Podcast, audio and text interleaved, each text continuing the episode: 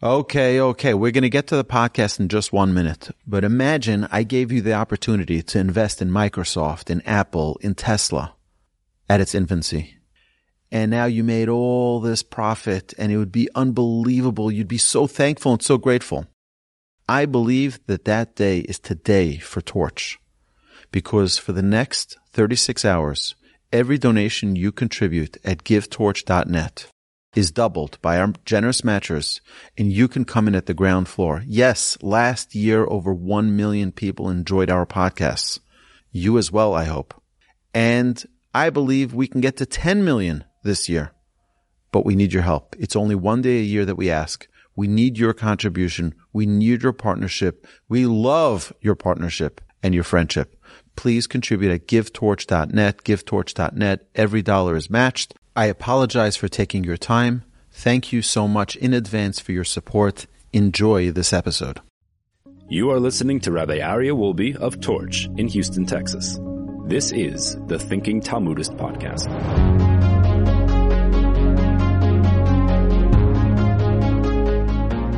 Okay, welcome back, everybody.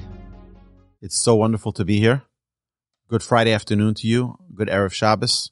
We're back with a Talmud study. We're back with the Thinking Talmudist podcast, and I'm thrilled to be here with everyone. I want to again dedicate today's class to the memory of Andrea Walsh. She was a regular at our class and uh, a a a person of passion. She had passion. She had passion for learning. She had passion for truth, and she had passion for wisdom, and she had passion for sharing her stories, which we all loved. So uh, we're going to miss Andrea and want to de- dedicate today's class to her memory. Okay, so now we're on Tractate Shabbat 23b. The Gemara discusses the use of various types of lamps for the mitzvah of Hanukkah. Amar Rabbi Yitzchak bar Redifa Amar Rav Huna. Rabbi Yitzchak, the son of Redifa, said in the name of Rav Huna, and for those of you who are new to this class, we point out as frequently as we can a reminder.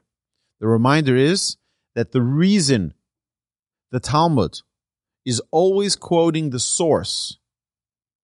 We're always saying who said what. And this is, in our case here, it's Rabbi Yitzchak Bar Redifa, who said in the name of Rav Huna. Just tell me, someone said. No. We are on a mission for truth. We want to know the truth. And when you are striving for truth, you want to know exactly who said what. It's not the New York Times, where we have unnamed anonymous sources. This is Torah, and Torah is real, and Torah is about truth. And therefore, it's critically important when you're in the pursuit of truth to know the source for everything. Ner sheyesh la shnei pios, a lamp that has two openings on different sides of its cover. Ola l'shnei adam counts for two people. And this is referring to a menorah. And you're looking at me now, you're saying, one second. You said yesterday in your halacha class that two people cannot light from one menorah. Wait a second.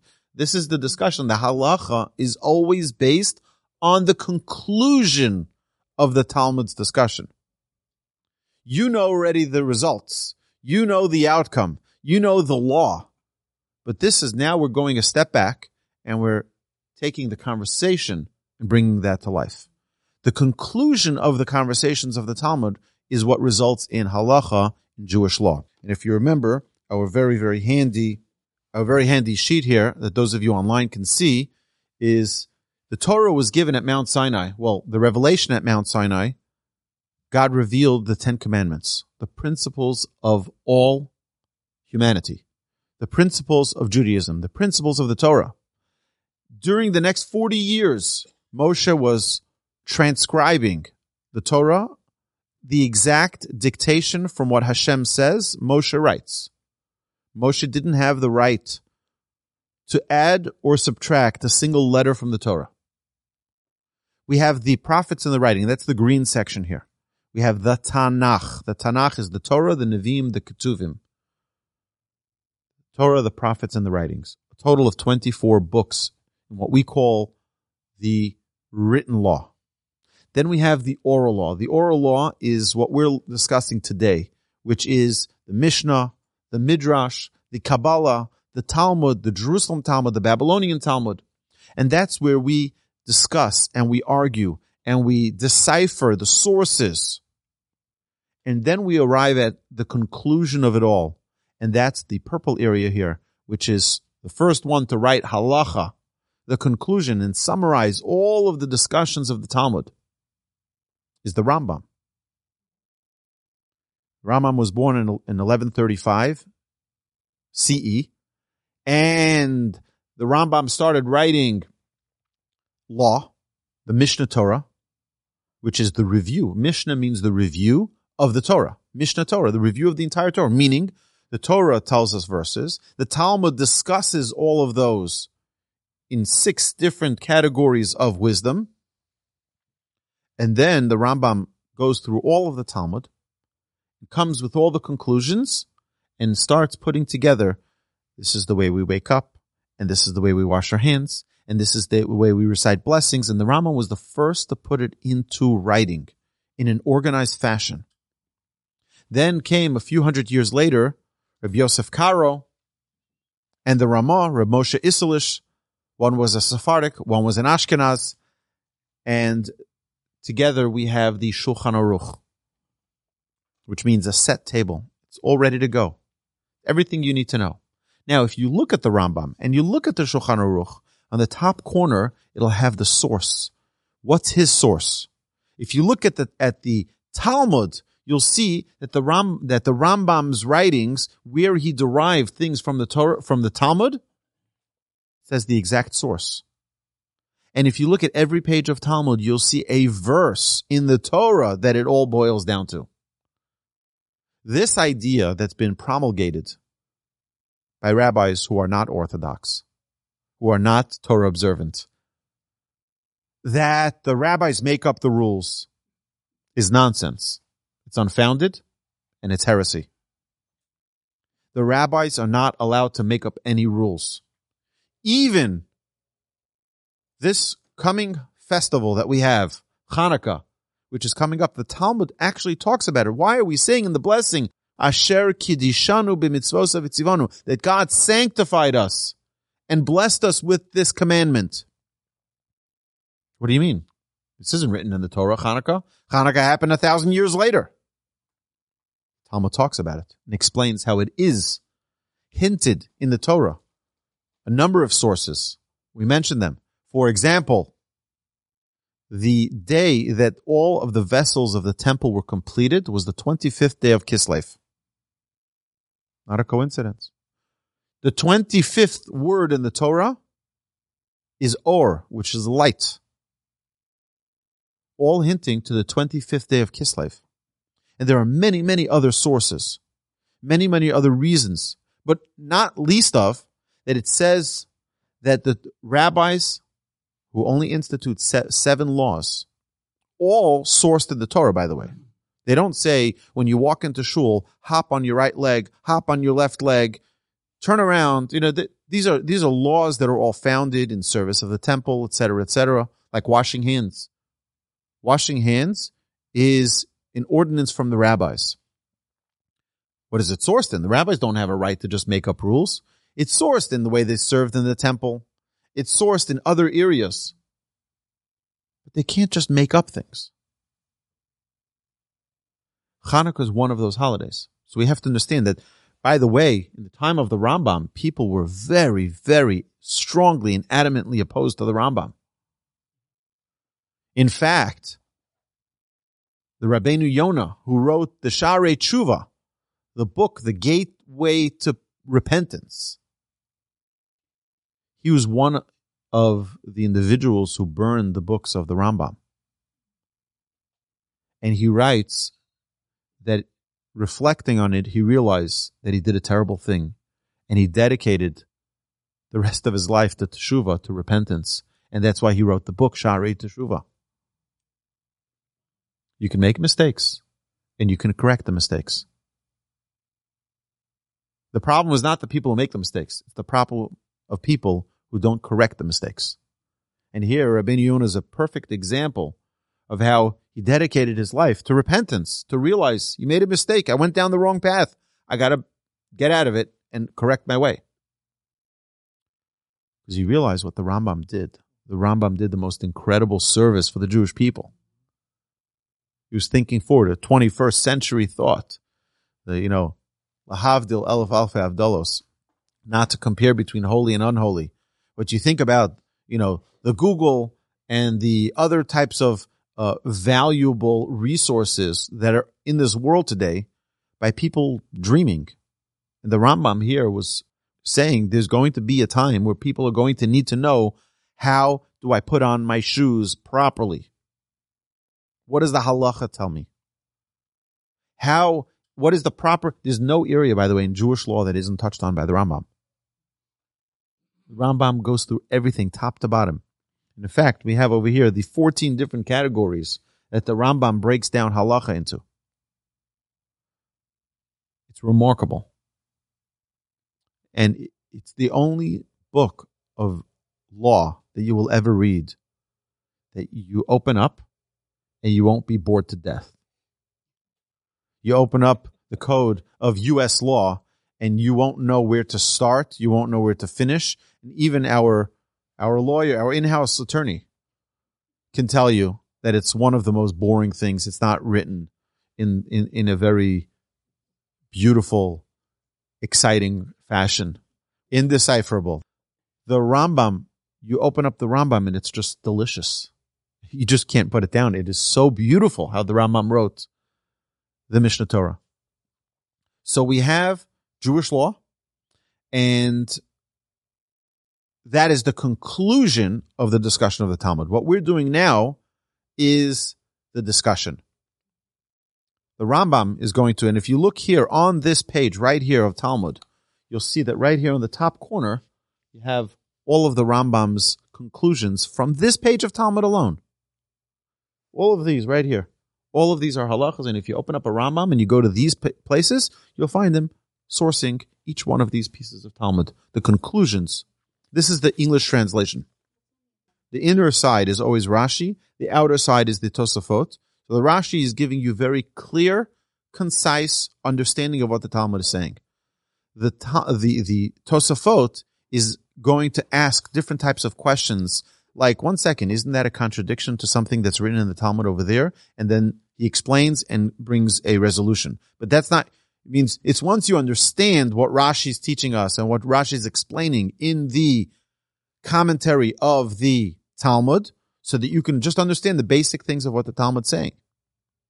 Then the Tosafot, and sometimes they'll argue. The Tosafot, by the way, were much later. They were a generation or two later. There were a group of rabbis, including some of the Ramba, of the of Rashi's grandchildren, were the Baalei Tosafot, and they, you know, the, the group of the Baalei Tosfot argued on Rashi many times, but Rashi has prominence because he's older. And the older you are, the closer you are to Moses and Mount Sinai. And therefore, we take your opinion much more seriously. But they, they, they, they never disregard Rashi. They always deal with Rashi in the most honorable and, you know, distinguished way. But still, it's important to always note that it's okay to disagree. It's okay to disagree. That doesn't mean you're always right, but you have a level of respect. You have a level of respect. That's why we stand up for our elders. Correct.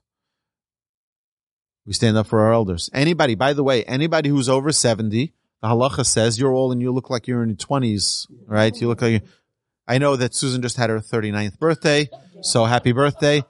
But although you're all so young, but someone who is over 70 years old, if they're a scholar or not a scholar, if they're Jewish or not Jewish, you have to stand up for them. Why? Because 70 is a time of wisdom. Someone who lived in this world for 70 years has a lot of wisdom to share. And in Judaism, we value wisdom more than almost anything else. And someone who has wisdom, go ask, go seek, get counsel, Ask for advice. Wisdom is a very, very important, important element in Judaism. I mean, it's the most important. Okay. So the Talmud now continues. So now if two people light from a from a lamp. Okay, you have that little little picture. So let's say you have the oil in here, and you have two different openings on on, on both sides. It counts for two people. Amar Rava, Rava said, Mile ka'ara shemen v'hikifa psilos. In the case where one filled a dish with oil and surrounded it with wicks. So now you fill up a dish, fill it up with oil, you put in your wicks inside, and now you'll have a menorah. Kafa aleo kli ole adam. If before kindling, before kindling, because what did we say yesterday in the halacha? We said the kindling is the essence of the mitzvah, and therefore it locks it in. You can't change it later. You know, I'm going to light it here and then put them into my menorah. You know, you can't do that. You have to light it as lighting it. It has to be in its proper position. If before kindling he placed a vessel over the dish, his kindling counts for several people. Lo kafa oleha kli asa kemin madura. However, if he did not place a vessel over it, he has rendered the lamp like a big fire, like a large fire. And even for one person, the kindling doesn't count. Doesn't count for anybody. Okay, so that's what we mentioned that yesterday. But here the halacha is talking to us about the different ways of having, you know, a group, a group joined together to light and it would be problematic if two people light from the same dish. Okay. There's something I want to point out, and we mentioned previously about, previously meaning in previous classes, about the oil. That how do you get the finest out of the oil? You have to crush, crush the olives to remind the Jewish people we're compared to that oil. We shouldn't need to be crushed in order for us to do the best things possible. Sometimes the Jews only shine when they're being beat but there's another very important thing. You know that oil and water can never mix. The Jewish people being compared to oil, we need to understand that we can never mix with the nations of the world. Never. Never mix. As much as we try, we try to assimilate, we try to in- integrate, we try to intermarry, it's not going to change it. The, the, the oil and the water will never mix. Our job is to float to the top. Our job is to be an example for the nations of the world. When we light a menorah, we're showing, we're proud to, to wear the banner of our Judaism. We're not hiding from it. We're not running away from responsibility. And we see this, and we're going to see this again next week in the Parsha, the Parsha review. And the week after, we're going to talk about Yehuda, who takes responsibility for his brother Benjamin. He stands up and fights for him leadership skills 101 we have we have to recognize it. We the number the number one thing about judaism is that we have to be humble. We have to be humble. By the way there was recently a conference uh, a jewish con- big jewish conference in new york. One of the rabbis said something so powerful. He says you know there's been an enormous success financial success among the jewish people I mean, forever, but in this generation, it's the the opulence, the uh, the the the showiness has got taken it to a whole new level. And the rabbi, the specific rabbi that I heard, was beating very hard against it. He says the nations of the world hate us for this. We're putting daggers in their eyes when we're driving around New York with our Bentleys and our Rolls Royce and our fancy cars and wearing the nicest clothes and buying the most you know luxurious vacations and that's not what the Jewish people are supposed to be. We're supposed to be a humble people. That doesn't mean that we shouldn't have success. That doesn't mean that we shouldn't enjoy that blessing. What it means is that we should not be a bad example for the nations of the world. And we're hurting ourselves by it. We're hurting ourselves by it. And we have to take, take a message, take, take, take note of it. This is not the way we are. This is not who we're supposed to be. It's not, this is not the example that God wants us to be for the nations of the world. Yeah, yeah, yeah. The na- it definitely begets anti-Semitism. It's uh, it's we're not. We have to realize that we think that oh, the Holocaust that was 80 years ago. It's not not relevant to us today. No, it is relevant to us today. When you have the most powerful influencer in non-Jewish music talking about his love for the mass murderer who killed more people than almost anyone. There's something problematic. And we have to wake up. As a people, we have to wake up and say, you know what? There's something really rotten here. There's something really wrong with our society. But what did we mention so many times, particularly here in our Talmud class? What did we mention so many times? Anti-Semitism is only given an ability to rise when the Jews are not in the proper place. When the Jews are doing the right thing, the nations of the world have zero power against us. We're the untouchables.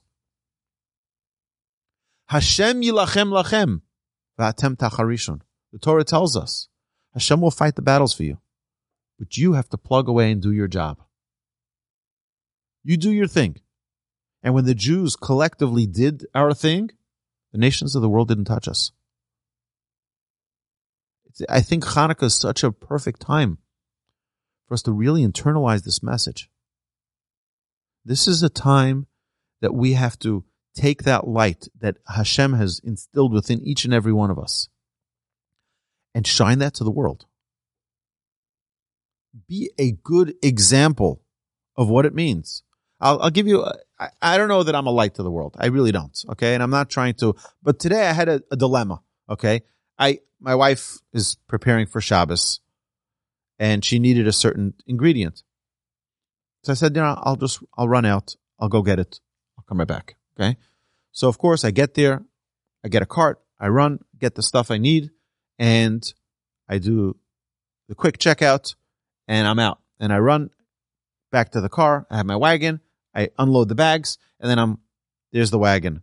I really don't have time for this. I want to just go. But then I put my, my hat on. I'm like, no, we need to be an example for the world. We need to, yeah, I'm going to go and bring that wagon back. And it'll take an extra 30 seconds. Mm-hmm.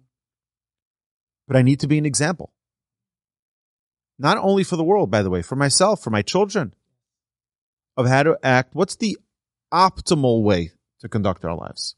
Yeah, you know, look around. There's no no one here, no one here. I'll just leave it right here and run into my car and go. I feel I feel it, and I, I feel that we need to have that responsibility. We need to have that constant. You know,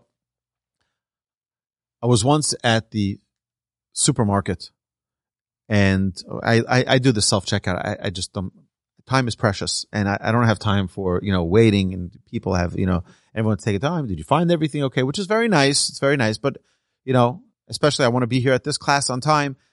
Okay. So check out my stuff. It tells me you missed an item that the machine, the self checkout machine says you missed an item and it shows me a camera from right above me. Yeah, there's a camera and it plays the recording on the screen from right above me how there was an item that they thought was missed. They didn't miss it. I made sure I counted all my items. It was the correct number, paid, and I went. But it was such a, a an important vision that the Almighty sees everything. And people are worried, oh, Google is listening to everything, or Apple is listening, or Alexa is listening, or whoever it is is listening. What's about fear of the Almighty listening to every word we say? To every single utterance every single thought. They might not know our thoughts. They hear our words. Hashem knows our thoughts. And he's recording 24 7. Instant playback. It's, it's something to think about. It's, yeah, so yeah, we need to be in light to the nations. We need to think about the other nations, but for ourselves as well. What's the optimal person God wants me to be? You're addressing, you're addressing a very important topic, which is the no no no no which is which is the challenge we have with differences. So th- there's a couple of things that we need to talk about when we talk about differences. Number one, it's a good thing for everyone to be unique. Number two, which is I think much more important, is it's good for us to be accepting of our differences.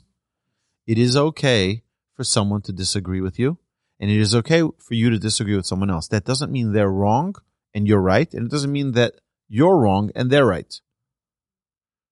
It's okay to have differences, but I want to share with you something. You will not find a kinder, more generous, more loving, more friendly, more, did I say giving?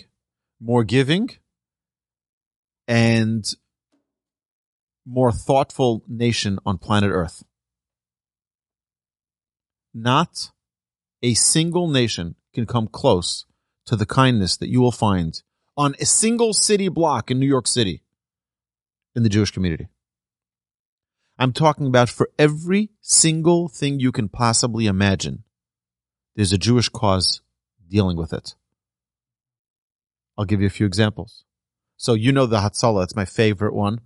Show me a non Torah observant community on planet Earth that has their own volunteer ambulance where all of the volunteers are volunteers, where all of the responders, where all of the dispatchers, where everyone is a volunteer. And every single penny that comes into any of that souls around the world is by donation only. Find me a single community that has something like Chaverim, where you'll have in a city like Monsey over 150 calls a day for people who need assistance that are non-medical. It could be a flat tire, to an animal in their house, to a um, to a key locked in in in in, the, in a car, to any type, and this is all volunteers and it's all free, not funded by any government agency. That's just two. I have about a hundred more. Right, and one sec. Eh, that's unacceptable. We, we look. We I don't know what other people do. I know what the Torah tells us. I know what the Torah tells us about how we need to conduct. And I'm not here to disparage anyone. I'm not here to talk down about anyone. I'm here to say what, what does the Torah offer us? The Torah offers us the most pristine, most beautiful way to have relationships, the most beautiful way to build a community.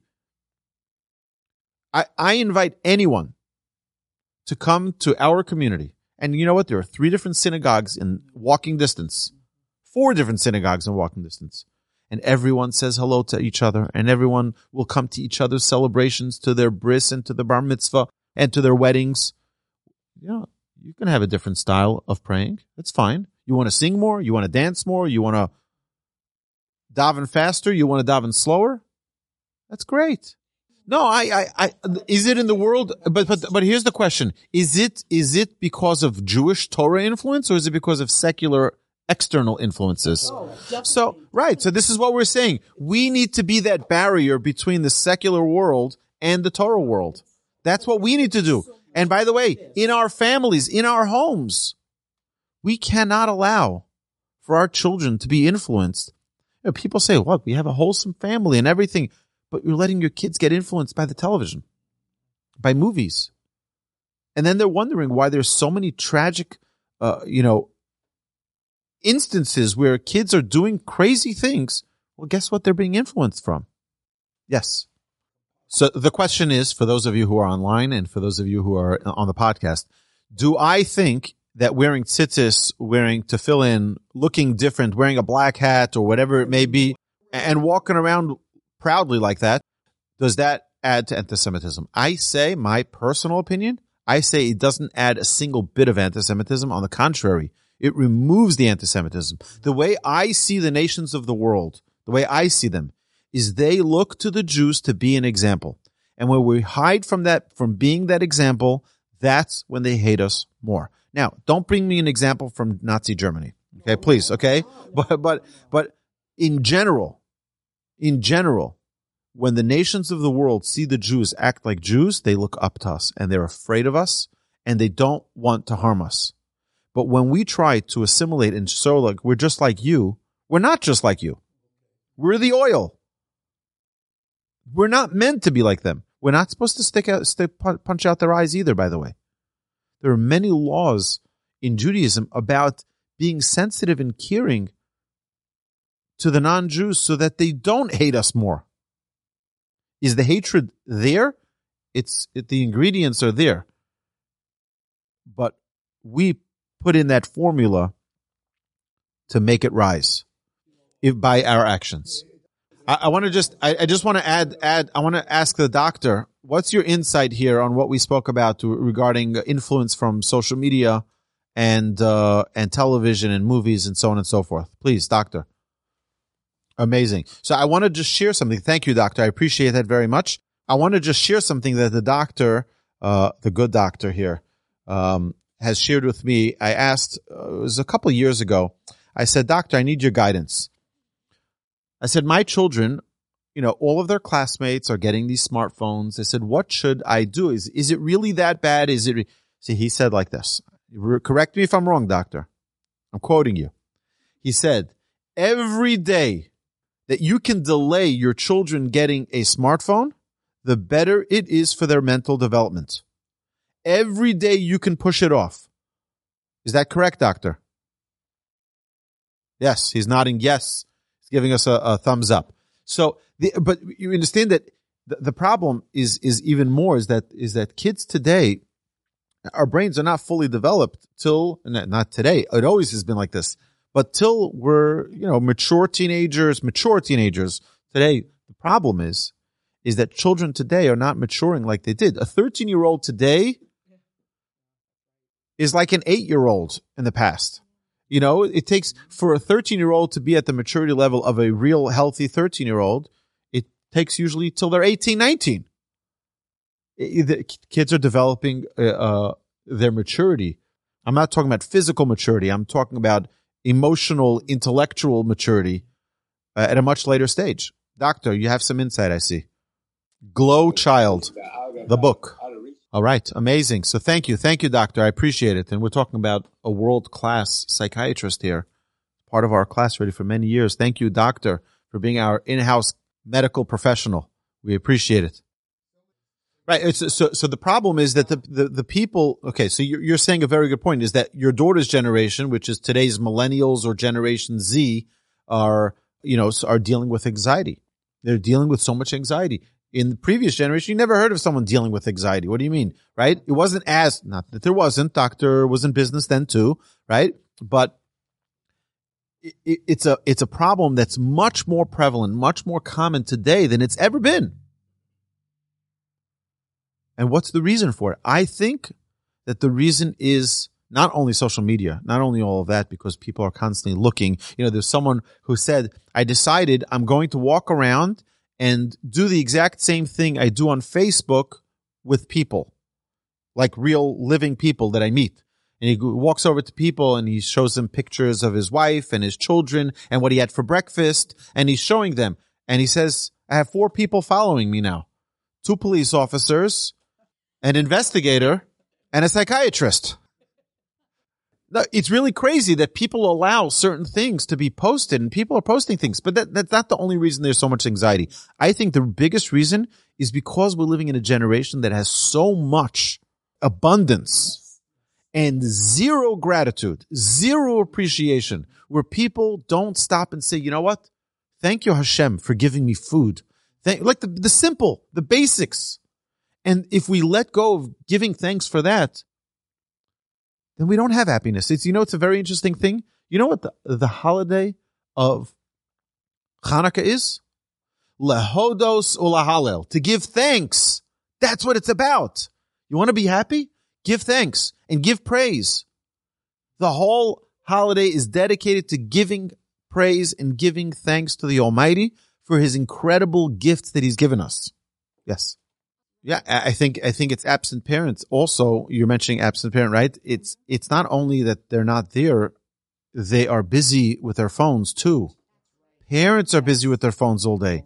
This addiction of never ending checking their status and checking their friend status and checking uh, the Instagrams and the and the uh, Facebooks and the TikToks or whatever else that there is. Uh, I don't let I don't have any of those apps on my phone.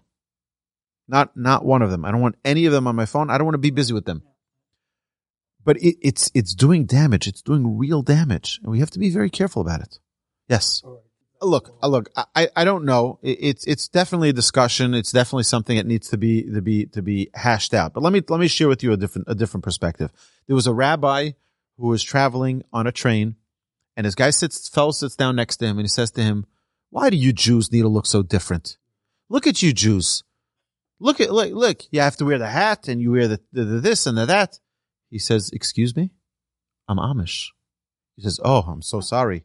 Says, "I really love the way you're dressing, and I love that that it's so unique." And it's like, you understand? It, it it's I think it's it's just a, a cover.